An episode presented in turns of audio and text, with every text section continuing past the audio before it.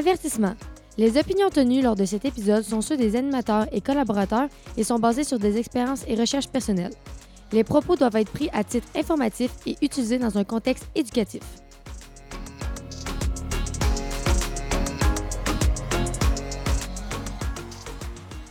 Bonjour tout le monde, bienvenue à ce nouvel épisode du podcast L'Alpha de la Finance. J'espère que vous allez bien. Je suis Sean Gagné, VP corporatif pour le Fonds Alpha. J'ai encore la chance d'avoir mon co-animateur Youssef Chenio. Comment ça va Youssef? Ça va super bien, toi, Sean? Yes, ça va très bien, merci. Aussi autour de la table, on a la chance d'avoir Nicolas Gauthier, gestionnaire de portefeuille pour le Fonds Alpha. Comment ça va Nicolas? Ça va super bien. Encore très très heureux euh, d'être présent avec vous ce soir. Euh, on risque d'avoir un très beau podcast là, ce soir encore, donc euh, je suis très excité là, pour aujourd'hui. Merci d'être là, Nicolas. On vous a parlé dans un, un épisode précédent des différents types de métiers, des différents domaines en fait en finance. Puis aujourd'hui, on a la chance de recevoir un invité qui travaille dans un de ces domaines-là, qui est la finance corporative. Donc, sans plus attendre, là, je vous présente Philippe Brisson. Comment ça va, Philippe? Ça va très bien, les gars. Merci beaucoup de l'invitation. Ben, merci d'être là, Philippe. Euh, en fait, si tu veux un peu te décrire, parler de toi, ton expérience pour que les gens, les auditeurs apprennent un peu plus à te connaître. Bien sûr. Donc, du côté de mon background, j'ai fini mon baccalauréat en finance là, ici à l'Université Laval. Durant mon parcours, j'ai participé à plusieurs compétitions, euh, spécifiquement en finance corporative, que ce soit pour le- les jeux du commerce ou le mium financier. J'ai aussi fait partie du Fonds Alpha l'année passée. J'étais euh, l'ancien VP corporatif, que c'est Sean qui fait un très bon job jusqu'à maintenant cette année. Et actuellement aussi, également, je suis analyste en chef, donc j'ai la chance là, de supporter et coacher là, une team d'analystes exceptionnelle. Euh, maintenant, à la suite de mon bac, j'avais été accepté euh, à l'Université de McGill à une maîtrise, mais j'ai été obligé de la retarder. Donc, je suis actuellement là, dans le marché du travail. Je travaille pour une firme euh, en évaluation d'entreprise et des conseils transactionnels. Euh, Philippe, on a parlé un peu dans un dernier épisode de c'est quoi la finance corporative. Mais toi, dans tes mots, là, comment tu décrirais ça? Yes, donc la finance, généralement, quand on pense à la finance, c'est quoi? La plupart des gens pensent à la bourse, les compagnies publiques, mais c'est un domaine qui est beaucoup plus large que ça. La finance corporative, vraiment, c'est tout ce qui est relié aux décisions d'investissement. Que ce soit un entrepreneur qui décide s'il doit vendre son entreprise ou pas, que ce soit si on doit accepter un projet d'expansion ou acquérir une certaine compagnie, la finance corporative, c'est un domaine qui sert à répondre à toutes ces questions-là. Également, ça sert à trouver la, euh, la réponse à la question suivante. Ça serait quoi notre structure de capital optimale? La structure de capital, pour ceux qui ne savent pas c'est quoi, c'est la proportion de dette et d'équité qui sert à financer les actifs d'une compagnie. Et la dette coûte moins cher que l'équité, généralement, mais la dette amène également un risque de faillite et de défaut. Donc vraiment, la job d'une personne qui travaille en finance corporative, c'est d'optimiser cette proportion. Donc c'est vraiment les deux points principaux qui rassemblent euh, la finance corporative. C'est très pertinent ce que tu dis, Phil. Puis euh, moi, j'ai j'ai une petite question pour toi. Euh, moi, j'ai déjà entendu dire que la finance corporative pouvait même aller s'incruster dans la chambre à coucher des gens. Pourrais-tu m'en expliquer davantage, puisque ça reste assez cocasse quand même? Oui, bien sûr. Euh, la finance corporative, justement, où que je travaille, euh, c'est souvent mélangé au domaine qui est légal et litigieux. Que ce soit pour un divorce, une chicane d'actionnaires. euh, les personnes qui travaillent en finance corporative vont souvent être appelées à témoigner en tant qu'experts communs à la cour pour différentes raisons. Donc, vraiment, la finance corporative, c'est un domaine qui est très diversifié et qui offre une panoplie d'opportunités. Mais oui, Phil, quand tu dis que, mettons, quelqu'un qui est en finance corporative, là, spécialement en évaluation, peut être appelé comme expert légal, euh, c'est quoi le, le rôle que tu vas aller accomplir comme, un agent financier qui s'en va à la cour? C'est quoi le rôle normalement que tu vas être appelé à accomplir? Yes. La plupart du temps, je vous donne un petit exemple traditionnel. C'est par exemple, s'il y a une chicane d'entreprise entre deux actionnaires qui ne s'entendent pas sur la valeur transactionnelle.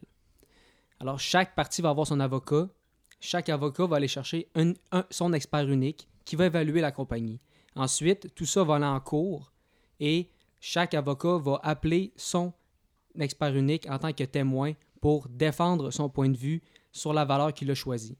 Donc, c'est vraiment c'est, l'exemple le plus courant qu'on voit là, euh, euh, dans le côté litigieux là, de la finance corporative. Mais ça reste que vous êtes quand même des professionnels. C'est pas la, la valeur qui, qui est choisie au hasard. C'est quand même euh, basé sur des calculs euh, scientifiques. là, et Tout est là. basé sur euh, des hypothèses là, qui sont bien justifiées là, par euh, plusieurs sources et plusieurs euh, heures d'analyse. Justement, en parlant d'hypothèses, comment vous faites, Philippe, pour évaluer la valeur d'une entreprise?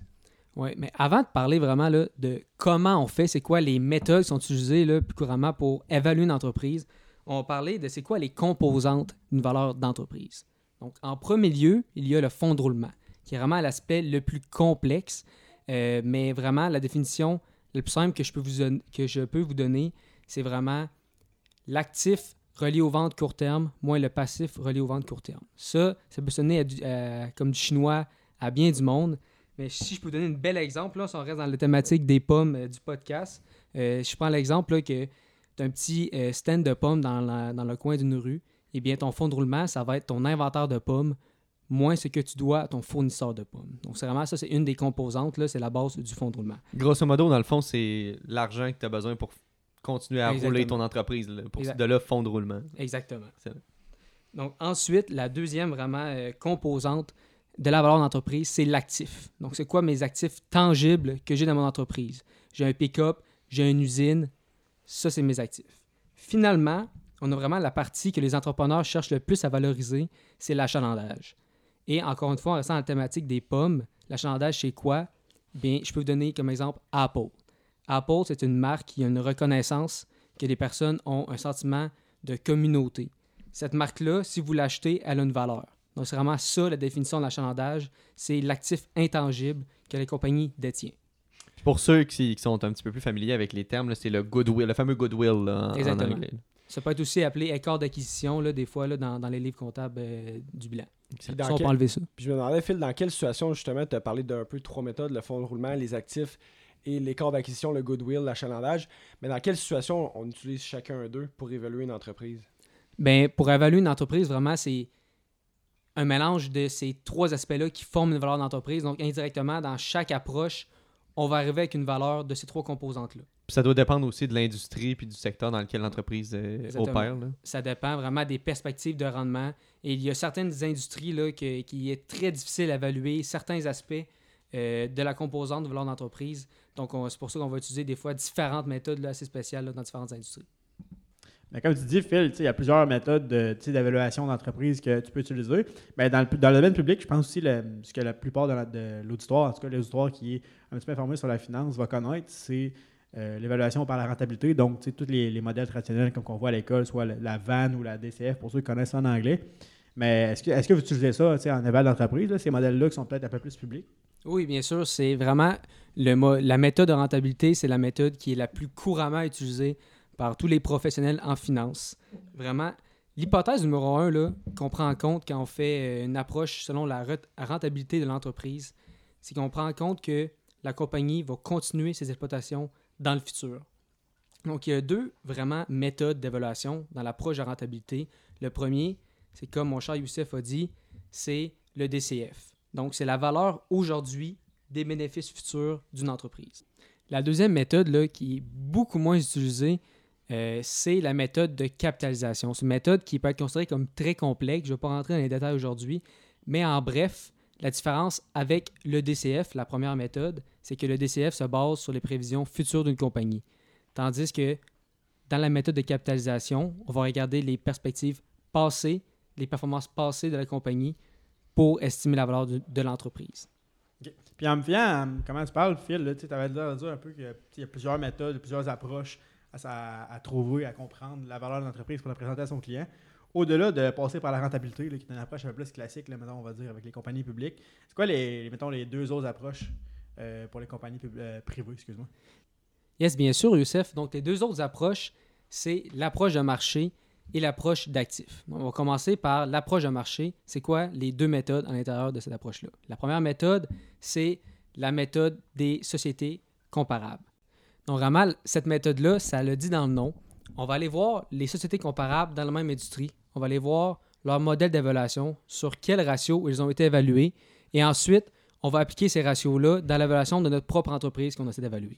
Maintenant, la deuxième méthode sous l'approche de marché, c'est les transactions comparables. Encore une fois, c'est le même principe que la méthode des sociétés comparables, juste qu'on va aller chercher des transactions comparables qui ont été faites dans le passé. Je pense que la méthode euh, qu'on va dire la plus classique, surtout pour les gens qui ont étudié un petit peu en comptabilité ou même en, finance, mais de base qui débutent, ce serait la méthode par les actifs. Exactement. C'est vraiment la méthode la plus simple. On l'a expliqué auparavant dans le podcast. C'est vraiment, on évalue les actifs tangibles de la compagnie. Donc, j'ai une usine, j'ai 20 pommes, j'ai un iPad.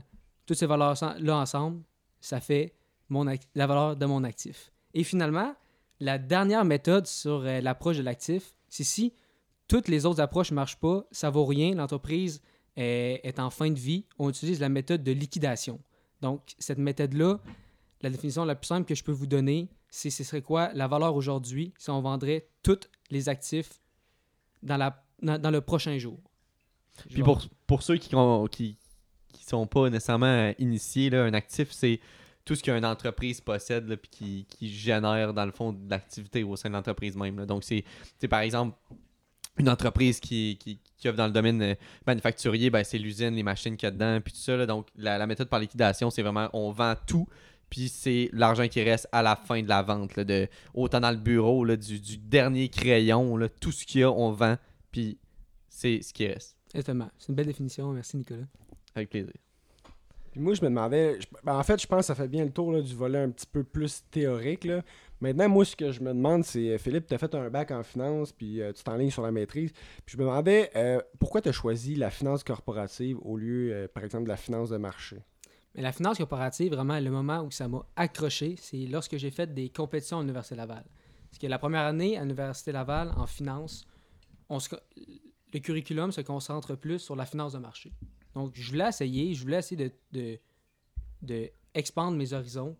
Donc, j'ai essayé de faire des compétitions, j'ai fait de la même financier, j'ai fait des jeux du commerce.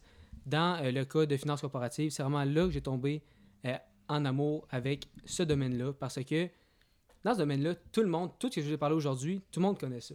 Tout le monde sait comment évaluer une entreprise. Mais qu'est-ce qui fait la différence, c'est tes opinions, tes sources, tes thèses derrière cette évaluation-là. C'est vraiment ce qui fait la joie d'évaluer une entreprise, être capable de la défendre, de discuter avec tes amis, d'autres professionnels, puis en bref, là, vraiment t'accomplir en tant que professionnel. Donc, c'est vraiment un domaine qui est super intéressant. Puis comme, tu dis, la théorie, c'est bien beau, mais plus qu'on avance en finance, plus qu'on se rend compte que c'est l'ensemble de notre force puis l'ensemble de nos capacités se reflète à travers les, les hypothèses qu'on est prêt à émettre, puis si on a raison sur ces hypothèses-là ou non. C'est vraiment ça qui, qui, qui va démarquer les meilleurs euh, à travers le temps. C'est à quel point est-ce qu'on est capable d'établir des hypothèses qui se tiennent. Exact. Je pense que c'est ça qu'il faut, qui, euh, qui délimite un peu la, grande différence entre la comptabilité et la finance. C'est que la comptabilité, c'est vraiment, c'est régi par des règles qui sont quand même très, très exactes. Puis, il n'y a pas beaucoup de place euh, à l'interprétation ou il n'y a pas beaucoup de marge de manœuvre, là, comment les choses sont écrites. C'est vraiment une méthode à appliquer, une manière de faire les choses, il faut la respecter. Sinon, on se retrouve dans les cas de fraude. Je dirais que c'est pas mal applicable à peu près tous les domaines, sauf, mettons, la fiscalité, où est-ce que souvent on est invité un peu à danser avec la loi pour économiser le plus possible nos clients. Alors qu'en finance, ça peut sembler un domaine qui est un peu plus euh, stiff, un peu à la manière euh, de la comptabilité, si vous me permettez le- le- l'expression, le- mon, français en disant stiff.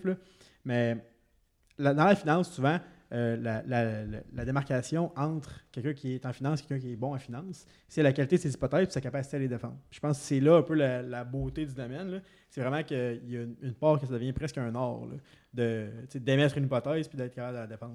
Tout à fait, puis ça, ça se retrouve autant au niveau euh, macroéconomique, microéconomique. C'est pas juste de dire, lorsqu'on défend nos hypothèses, c'est vraiment d'aller d'aller backer ça, si vous me permettez euh, l'expression, euh, avec un contexte économique dans lequel, notre, dans lequel on vit, notre industrie, les performances de nos compétiteurs. Donc, c'est vraiment plus que juste dire euh, Ah ben moi, je pense que l'entreprise va croître à 5% euh, à travers les années. Il faut être capable de le justifier. Puis surtout, mettons, tu sais, pour revenir un peu à ce qu'on parlait au début, dans, des cas de litige, il faut vraiment avoir des hypothèses qui sont sérieuses, puis pratiquement certaines, puis être capable de les justifier de façon, de façon euh, pratiquement. Ouais, c'est sûr, parce que si tu as juste une petite hypothèse qui est pas très justifiée, l'expert commun va vraiment se faire ramasser en cours, puis il peut perdre sa crédibilité, puis plus jamais revenir, puis vraiment quitter ce, ce domaine-là complètement. Donc, c'est vraiment un must en finance comparative d'être capable de bien baquer ses hypothèses. C'est vraiment un tout. Donc, euh, Puis justement, vous parlez souvent, vous parlez euh, d'hypothèses, comme de quoi c'est important de baquer ces hypothèses, mais avez-vous des exemples de genre d'hypothèses qu'un quelqu'un en finance corporative a à prendre puis a à défendre? Ça peut être comme une hypothèse euh, de perspective future, que ce soit pour euh, la rentabilité, les ventes, les marges qu'elle fait selon euh, différents scénarios. Aussi, il y a plusieurs hypothèses reliées au risque, reliées à ses investissements. Si on évalue une compagnie qui fait un gros projet en Afrique, eh bien, elle va avoir un plus gros risque si euh, elle fait un projet aux États-Unis parce que la région où elle fait le projet est beaucoup plus risquée. Donc, il faut bien être capable de backer ces hypothèses-là euh, dans ces situations-là. Exact. Et où est-ce que je pense que l'écart arrive? C'est surtout, il y a des, des, des, euh, pas des titres nécessairement, mais des entreprises qui vont être un peu plus controversées. Par exemple, si on prend un, un bon exemple, un exemple qui est populaire, c'est Tesla. Qu'il y a plusieurs années qui disent que Tesla, c'est une compagnie qui est largement surévaluée puis que ça ne vaut pas grand-chose pour des hypothèses justement qu'eux, ils trouvent solides. Euh, c'est sûr que, euh, comme on dit en, bon français, hindsight is 2020. Hein? Un coup que les choses sont arrivées, c'est beaucoup plus facile de, déterminer qui avait raison, qui avait tort.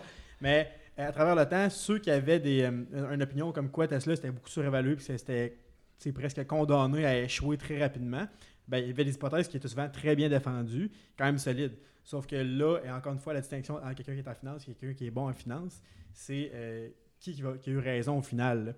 Donc, je pense que c'est là que la, la finance, on va dire la magie arrive, entre guillemets, c'est quand euh, les hypothèses sont mises à l'épreuve. Donc, c'est pour ça que, comme euh, Phil disait, que c'est très, très important d'avoir des hypothèses qui sont très solides, qui sont backées avec beaucoup d'informations, beaucoup de recherche et beaucoup de réflexion, parce que ça peut être soit ta carrière qui est mise en jeu ou ton compte en banque. Très bon point, Youssef. Puis euh, moi, Philippe, je me demandais justement, pour finir sur quelque chose d'un peu plus léger, euh, c'est quoi que t'aimes le plus dans ta job au quotidien? Vraiment, ce que j'aime de plus, c'est les défis. Vraiment, là, à chaque nouvelle innovation que je fais, c'est un nouveau challenge, un nouveau défi, j'ai de nouvelles perspectives à estimer. Et également, normalement, en corporate finance, tu es entouré d'une équipe de personnes qui sont passionnées de la finance. Donc, tu peux échanger avec eux, t'instruire, en apprendre plus. Donc, c'est vraiment un domaine qui est hyper le fun là, à travailler. Excellent, ça a l'air très intéressant. En tout cas, ça donne le goût de peut-être opter pour euh, ce métier-là, justement. Merci beaucoup, Phil, d'avoir participé au podcast. C'était très, très intéressant. Euh, merci les gars euh, de l'invitation, c'est vraiment apprécié. Je sais que qu'est-ce qu'on a parlé aujourd'hui, ça peut paraître très complexe pour plusieurs, mais pour ceux-là qui ont euh, aimé ça, qui en ont parlé aujourd'hui, n'hésitez pas à aller vous informer encore plus ou même participer au prochain CGP là, que le Fonds Alpha va organiser. Merci, Phil, justement, de, de plugger les conseils de gestion de portefeuille. C'est sûr qu'avec le podcast, on essaie de quand même rester en surface, aller rejoindre le plus de personnes, mais si jamais vous voulez en apprendre plus, euh, plus précis, plus profondément sur certains sujets qu'on parle dans les podcasts, les conseils de gestion de portefeuille aux deux semaines organisés par le Fonds Alpha, c'est une belle opportunité d'en prendre plus. Sinon, Youssef, avais-tu quelque chose à rajouter sur euh, ce podcast-là? Moi, je te dirais qu'un coup qu'on a parlé des conseils de gestion, j'inviterais tout le monde à peut-être euh, liker et nous suivre sur toutes les plateformes de réseaux sociaux du Fonds Alpha. Donc, Facebook, Instagram, LinkedIn, c'est vraiment là que vous allez pouvoir en apprendre un peu plus sur la finance et même peut-être même euh, participer à nos autres activités là, qui sont, euh, encore une fois, très éduca- éducatives. Là, vous apprendre encore plus. Après, on va dire vos connaissances sur le grand monde de la finance. Yes, excellent. Et euh, merci à toi, Nicolas, d'avoir participé à ce podcast-là encore une fois. Ça fait toujours plaisir, puis euh, gênez-vous pas pour venir nous jaser à Marc-Olivier et moi-même là, pendant les CGP et répondre à vos questions. Ça va nous faire très grand plaisir là, de, de discuter avec vous autres. Excellent. Donc, on va terminer ça. Merci beaucoup d'avoir écouté euh, jusqu'ici. Donc, euh, on se dit à la prochaine. Merci, Phil, encore une fois. Merci beaucoup.